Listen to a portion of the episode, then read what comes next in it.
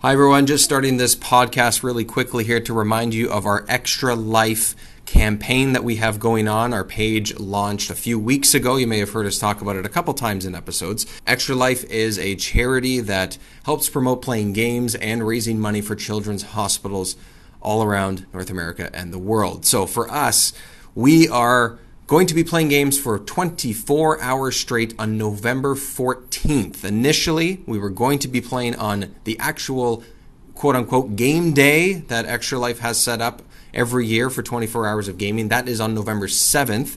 But unfortunately, just like with episodes in the past, life gets in the way. So we are going to be delaying by just one week, but that doesn't mean that our campaign page is not open. You can find us on the Extra Life website. Back in my day, we have myself, co host, Michael R. Power, and one of our good friends, Richard, all on that team. You can join our team and raise your own money, or you can donate to the team itself. And really, all the money just goes to a great cause to help children's hospitals. Uh, 2020, if anything, is one of the years that places like hospitals, and especially ones like these, need our help. Um, there's lots of kids out there that need our help in many different ways. And, um, you know, why not play some video games and have a good time while we do it? So, again, our page is open on Extra Life back in my day. Our 24 hour day will be November 14th, one week after the official game day. We'll update you as we go along on our social media pages. Follow along at DayBackIn on Twitter and Instagram. I think I got that right, right, Mike? He's usually the one who actually does that for us. He's the prepared one and smart one on this podcast. Let's let's be real here. Anyways, Extra Life, Children's Hospitals, charity. Our page is up right now and look forward to in the next month or so having our game day where we'll be playing games for 24 hours straight and streaming them while raising money for Extra Life and children's hospitals in North America. This is the week of October 19th, and this is Back in My Day.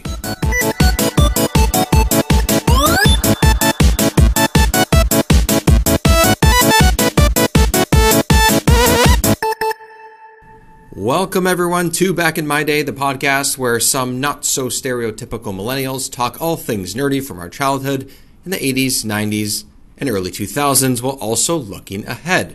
Well, my name's David Petrangelo, and this week, once again, we're going to take a look at some major releases that defined our childhoods. It's a segment we do for many of our podcasts and episodes, and really was the crux of kicking this whole thing off in the first place nearly two years ago, believe it or not. Back in our day, blank was released, and then we just talk about it. Now, some of these games, movies, TV releases, and debuts have been talked about before on our podcast and many others, of course. So we'll sprinkle in our discussions from past episodes here and uh, just get a little taste of how things work at that time as well. Now, it's not a complete list. There are some key highlights that we will be talking about, but forgive us if we've missed or skipped something. Believe us, we still love those too. We just can't squeeze them all into one episode all at once. And then, of course, later in this episode, we're going to look back at last year's summer movie wager. Yeah, that's right. Remember movies and movie theaters? Unfortunately, in 2020, it's just not the norm anymore. Hopefully, we will be get back to them fairly soon. Well, one year ago, we recorded the results of our summer movie wager, an idea that uh, we got from the Slash Filmcast, which possibly many of you listen to. You basically just bet what the uh, top 10 grossing movies in North American markets will be for the summer. Usually it starts somewhere in late May, early June, and goes until the September long weekend. This year, obviously, that didn't happen, but because we're at about the time that we recorded this last year, I thought it'd be fun to look back. And really, unfortunately, just one year ago, it's almost like reminiscing about things, even though it was just 12 months ago. So I thought it'd be a cool way to look back at some great movies from 2019 as well. Well, without further ado, let's get into the episode and some cool releases.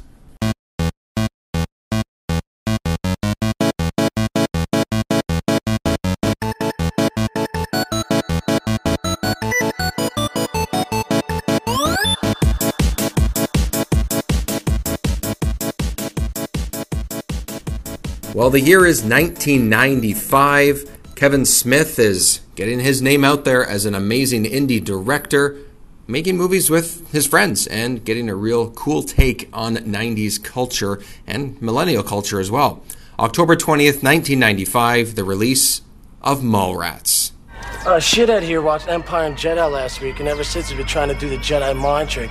Crazy fuck thinks he'll levitate shit with his thoughts. Knock it off. The force is strong with this one. Dude, don't encourage him. So I was just telling TS here we gotta find Jay and Silent Bob. If there's anyone that can help us out, it's the two guys that have even less to do than us. Jump ahead just three years and one day, October 21st, 1998. Probably one of the biggest PlayStation franchises ever. 1998, October 21st, you guessed it, the first Metal Gear Solid on the PlayStation. Jump ahead another three years. It is 2001. We have hit the millennium, and one of the biggest remakes, reimaginings of a franchise you can probably think of as you get into this era of video games. One of my favorite games of all time, Grand Theft Auto 3, was released in 2001 on October 22nd. Well, we've jumped ahead three years in each of our dates here, but we're going to go back one year, 20 years ago to the day, on October 24th on the Nintendo 64, a sequel to probably the biggest, if not one of the biggest, adventure Zelda games of all time. The next one in line, October 24th, 2000, The Legend of Zelda Majora's Mask. Yes, of course, it is the next one in line to Ocarina of Time, which was like I mentioned, one of the biggest releases ever for Nintendo and the Legend of Zelda series. Here's us talking about Majora's Mask in one of the episodes from last year. Not one that I personally played much of at all, but uh, you guys did, right? Yeah, you guys are, for sure. are huge I on this, it. right? Yep. I mean, I was so in love with Ocarina of Time. I was just same. happy to kind of get back into that Mm-hmm. type of game. And I mean, it's I still hold Ocarina of Time above the rest. Same.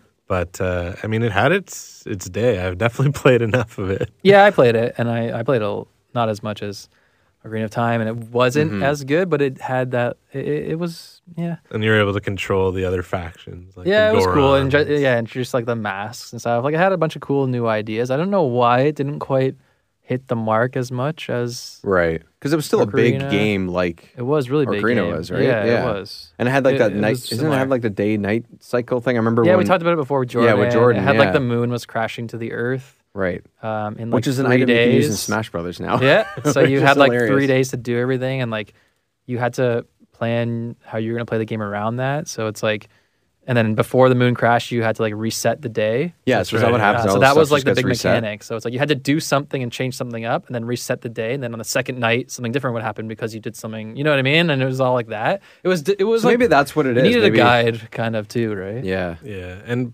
o- Ocarina of Time is that first of the new generation. So you have Right. such an mm-hmm. appreciation for how Yeah. different it was. Like from- Mario 64. like Mario 64. Yeah. Like if they had a Yeah. sequel for Mario 64, we'd probably still be talking about Mario 64. Yeah. Uh, just like with Right. Perfect Dark, we talk about it how it's kind of an improvement to Goldeneye, but we're always coming back to Goldeneye because Goldeneye Yeah. is the one we have. Yeah, you nailed it. The like love for. the leap between the Zelda that came out before uh, Ocarina of Time and Ocarina of Time. That leap is so gigantic. Yeah. it's like the gig- leap between 2D Mario and Mario 64. That the leap between uh, Or- Ocarina of Time and Majora's Mask is like so so small compared. And Like so, if you ever play Grand Theft Auto, it's like the leap from like GTA 2 Yes. to GTA Oh, it's 3. a three. Yeah. Yeah. Which Yeah, is I guess always why Oh, the- GTA 3 is still like one of the best. those games ever. ones that yeah, so those ones that have the big innovative yeah, that's difference true. are the ones that you remember, right? Yeah. That's just they how it stand out more, and I guess Yeah. that's a lot of the discussion is around and the fact that it rightfully was so, so because they're the one that that like innovated a lot right. to come up with that, and then the other ones just like kind of piggyback and iterate a little bit, but it's like yeah, that one that comes up Again, another uh, uh, another big set of like Nintendo franchises, like we were talking about with the NES, that just like without Majora's Mask or Ocarina or Mario 64, like that, those couple of years of these types of games, like we wouldn't have probably wouldn't have Breath of the Wild and all that kind of stuff, or any even a non Nintendo property that is somewhat similar. Like it's just it's I don't know. It, it's hard not. To. There to have been lots of like, Zelda "Whoa." ripoffs eh, like since like Yeah. lots, uh, but none have done it quite as good. I don't think. No, it's a different feel too, right? It always feels a little bit different that way too. so. Nintendo polish. Have they done remastered Ocarina of Time? I have it for uh, yeah, I have it for um, 3DS, right? Yeah. Yeah. There is a quick look back at the last 25 to 30 years of releases for us millennials. Now, without further ado, we're just going to go one year back to an episode we recorded, or part of an episode, where we discussed our summer movie wager from 2019. We talk about the results, where everything fell from 1 to 10, where myself, Wife Power, Michael R. Power, and Ian Walter discussed where we thought things would land, who won the wager, and just what we thought about all these movies that we released last year. A lot of surprises as well, if you remember. If you don't, hope you enjoy our discussion, and we will see you next week on Back in My Day.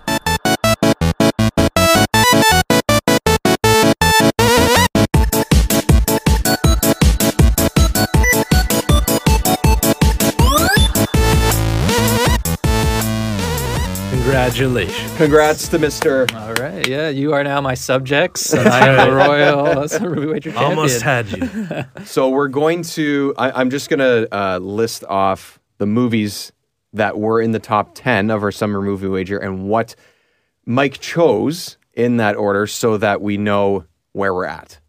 Um, so let's see. So we go to Mike's choosing here. So I'm going to go from ten to one, or actually, I'll go from one to ten because one is obvious. So you're listing down the actual. No, I'm listing box down your office? Okay, choices. my list. Okay, Mike, it's all about you now. Okay, it's all about it. you. Between Yeah. the The Jedi business and between winning Yeah. this, it's all about you now.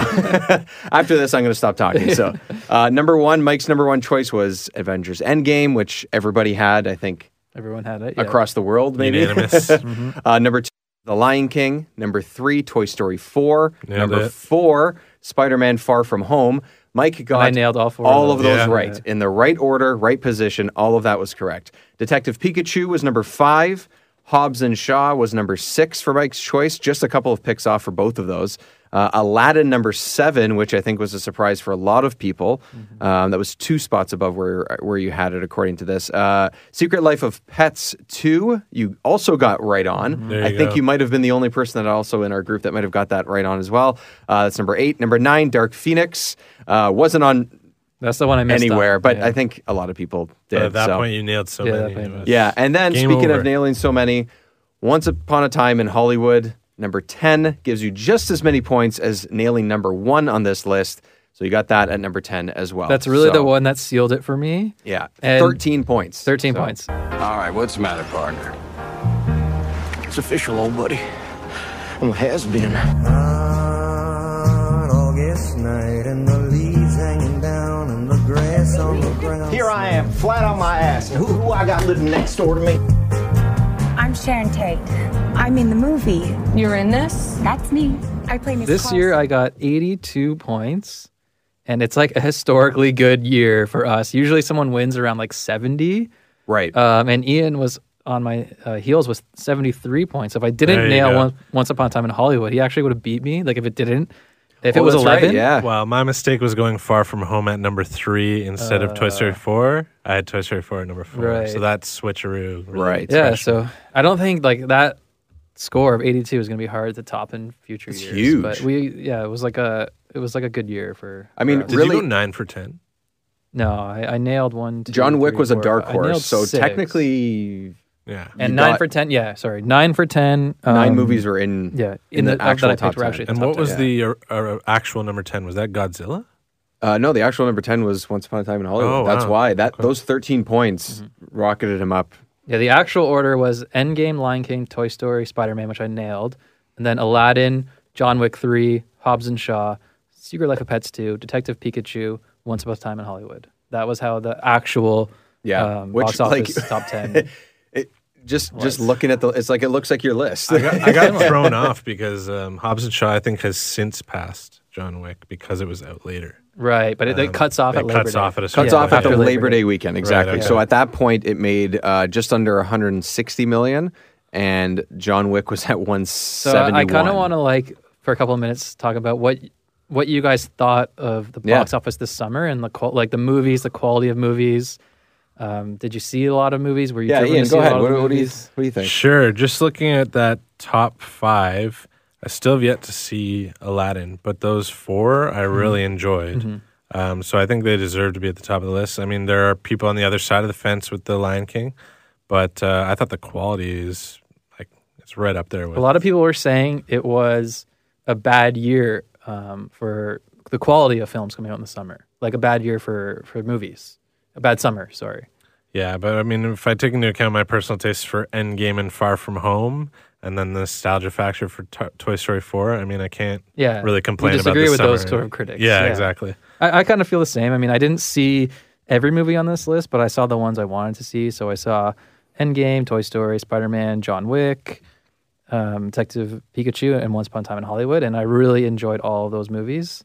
Detective Pikachu, we did a review on. It wasn't the best, but it was still an enjoyable blockbuster. Yeah, I think it was still worth Um, your, worth our time and yeah. money. Yeah, for sure. Lion King and Aladdin I avoided on purpose because I didn't want to support the Disney machine. And Hobbs and Shaw, um, I I avoided on purpose because I heard it wasn't very You good. didn't, you didn't miss much, man. Uh, Yeah, I- I watched the trailer a couple times over, and you got the movie. Yeah, but I was And happy with the, I was kind of happy with the summer blockbuster. I thought Avengers Endgame not only did I love it, it's one of my favorite movies of all time. Yeah, uh, Spider-Man: Far From Home was sure. one of my favorite mo- Spider-Man movies. One of my favorite MC movies of all time. Uh, Toy Story 4 is one of the best Pixar movies. Like, so I don't know. People saying it's a bad summer. Um, people are saying that because they don't like uh, the sort of reboot culture, sequel culture. And if you look at this list, it's mostly reboots and sequels. Oh yeah, And so people and you could consider Aladdin and Lion King all no, hundred percent. that, right? are. Yeah. they're, they're they're the they're the worst to me. They're the worst offenders of What's them the all. what's the what's the original movie here? Detective Pikachu Once and Upon a Time. Once Upon a Time in Hollywood. That's the, that's it. Once Upon a Time is the only original movie not based Completely original. off a, a Yeah. previous IP. yeah. Mm-hmm. Well, when Jaws comes around in 1975, and then Star Wars in '77, mm-hmm. I mean, you've you've birthed a summer movie culture of basically blockbusters, and Right. now Yeah. it's not all original blockbusters. There's a lot of retreads, but people want to pay and you know put their wallet into those big spectacle films, Yeah, the big event films, right? yeah. But It's I think the, it's where the money is. I yeah, but people are n- people are sort of critical of the fact that when like Jaws one and Star Wars were like original movies, and people are, I guess they're lamenting the death of the original movie, not based off anything. But I don't know. There's a reason why There's a little bit of that, I think. Yeah. I think there's I think there's an argument on both sides of it. Like for me, I look at this list and Lion King I only have maybe a minor interest in because it's Lion King, but I haven't seen it. No, I I have no seen it. desire to. Yeah. Same with Aladdin, honestly. Uh Endgame obviously was great. Spider-Man was great, but I didn't love it like you guys did. Uh and I, I on this list I would say Toy Story 4 would be the best time I well maybe not the best time I had, but like aside from Endgame, I mean like after that I don't know. I mean like I don't want to see Hobbs and Shaw. I don't want to see Secret Life of Pets 2, but everything else on the list is a good movie. Like there's nothing here that's complete trash, I would say. Unless well, Men in Black International finished 13th. Third, yeah, right. That is oh, the I worst had that. For, I had that for number ten. Oh, I, well, I was also hoping if you go back and listen, I was really hoping that that would be good. Yeah. So- And also, we speak as our, about our tastes as millennials, Right. but Yeah. we are not also thinking about the generations, you know, younger generations that maybe just want to go see Hobbs and Shaw and just see Exactly, and, stupid like, action. And people who say like who are upset with the sequel culture, the reboot culture, it seems tends to be like the older kind of film critics, and they're just like kind of grumpy and like we we are like our fenders, like we support, like we go see those movies. yes, you know and what I mean. you vote with your wallet. And I vote with my wallet, and I actually like seeing movies. I like franchises. I like sequels. Um, when a sequel comes out, I get excited. Um, but what I don't, the only thing I don't like is the Disney remakes. yeah, I Yeah. I feel those are different than a You've, sequel. you've drawn a line in the Yeah, sand. I've drawn a, I've drawn a line in saying like a sequel um, by a creative person who has something to say. It's it's like it's a sequel. Yes, it's based off an IP, but it's still an original story. Mm-hmm. Just a remake of an old story, just done with different technology. Like the story is exactly the same. Yeah. is just a pure pure money grab, and that's a bit different. And I mean, they're going to keep making them because they make money, and so I guess people want to see them. yeah. So I mean, no with Lion fault King, to they're but- exploring new technology was their big thing. Like I, I understand that in some ways, but It, it's the it's, also not meant for us. Like what you were saying, Ian, about like as Yeah, maybe the age that we're a at. new generation to Lion King. Yeah, so we're the that old so we're the old guys you on the porch now. I think, Yeah. man, for this stuff. I don't know if I brought this up in the past, but when uh, I heard Kevin Smith talk about how Gus Van Sant was remaking Psycho, Right, yeah. right, Right. and he remade the movie shot for shot, and the reason for that, his reasoning, anyways, was that you know nobody's going to see the black and white version Right. in this day and age, in the age that he made it, so he wanted to make it a little bit more Right. updated, and that was his whole reasoning. And I mean, you could knock it or or enjoy that take, but uh, at the same time, he's trying to deliver to a certain audience, and I guess that's the way you got to look at it. Is Well, what's the audience? So I'll, I'll just give for? you my opinion of why I disagree with the Disney remakes.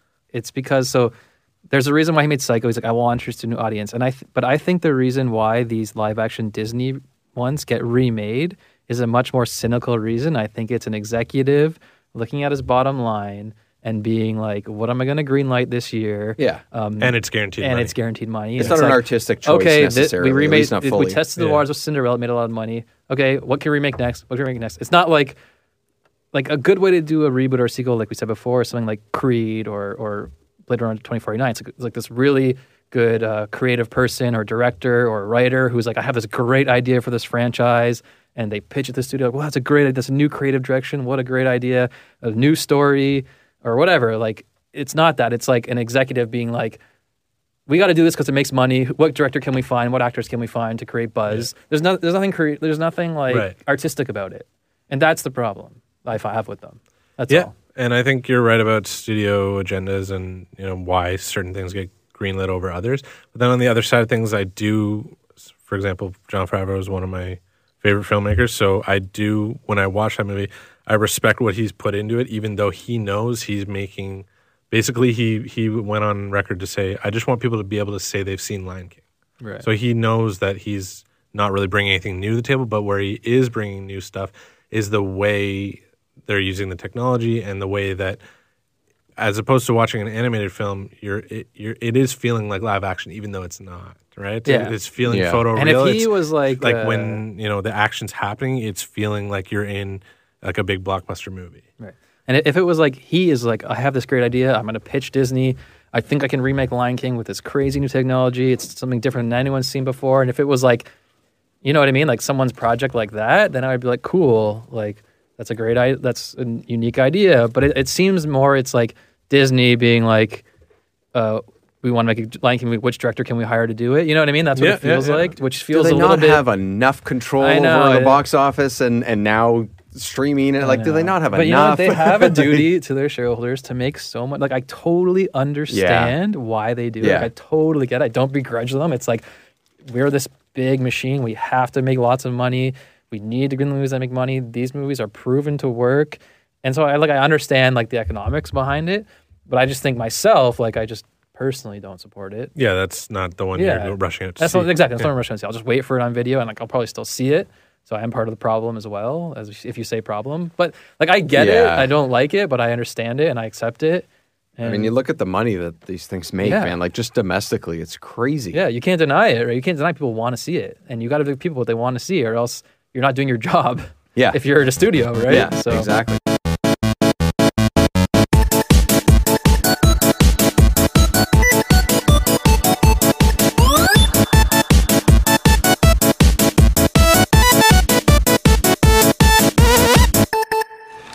To admit, I'm shocked you didn't try to dissuade them. I would if I actually thought for a second they could pull it off. Oh, ye of little faith. Want a cookie?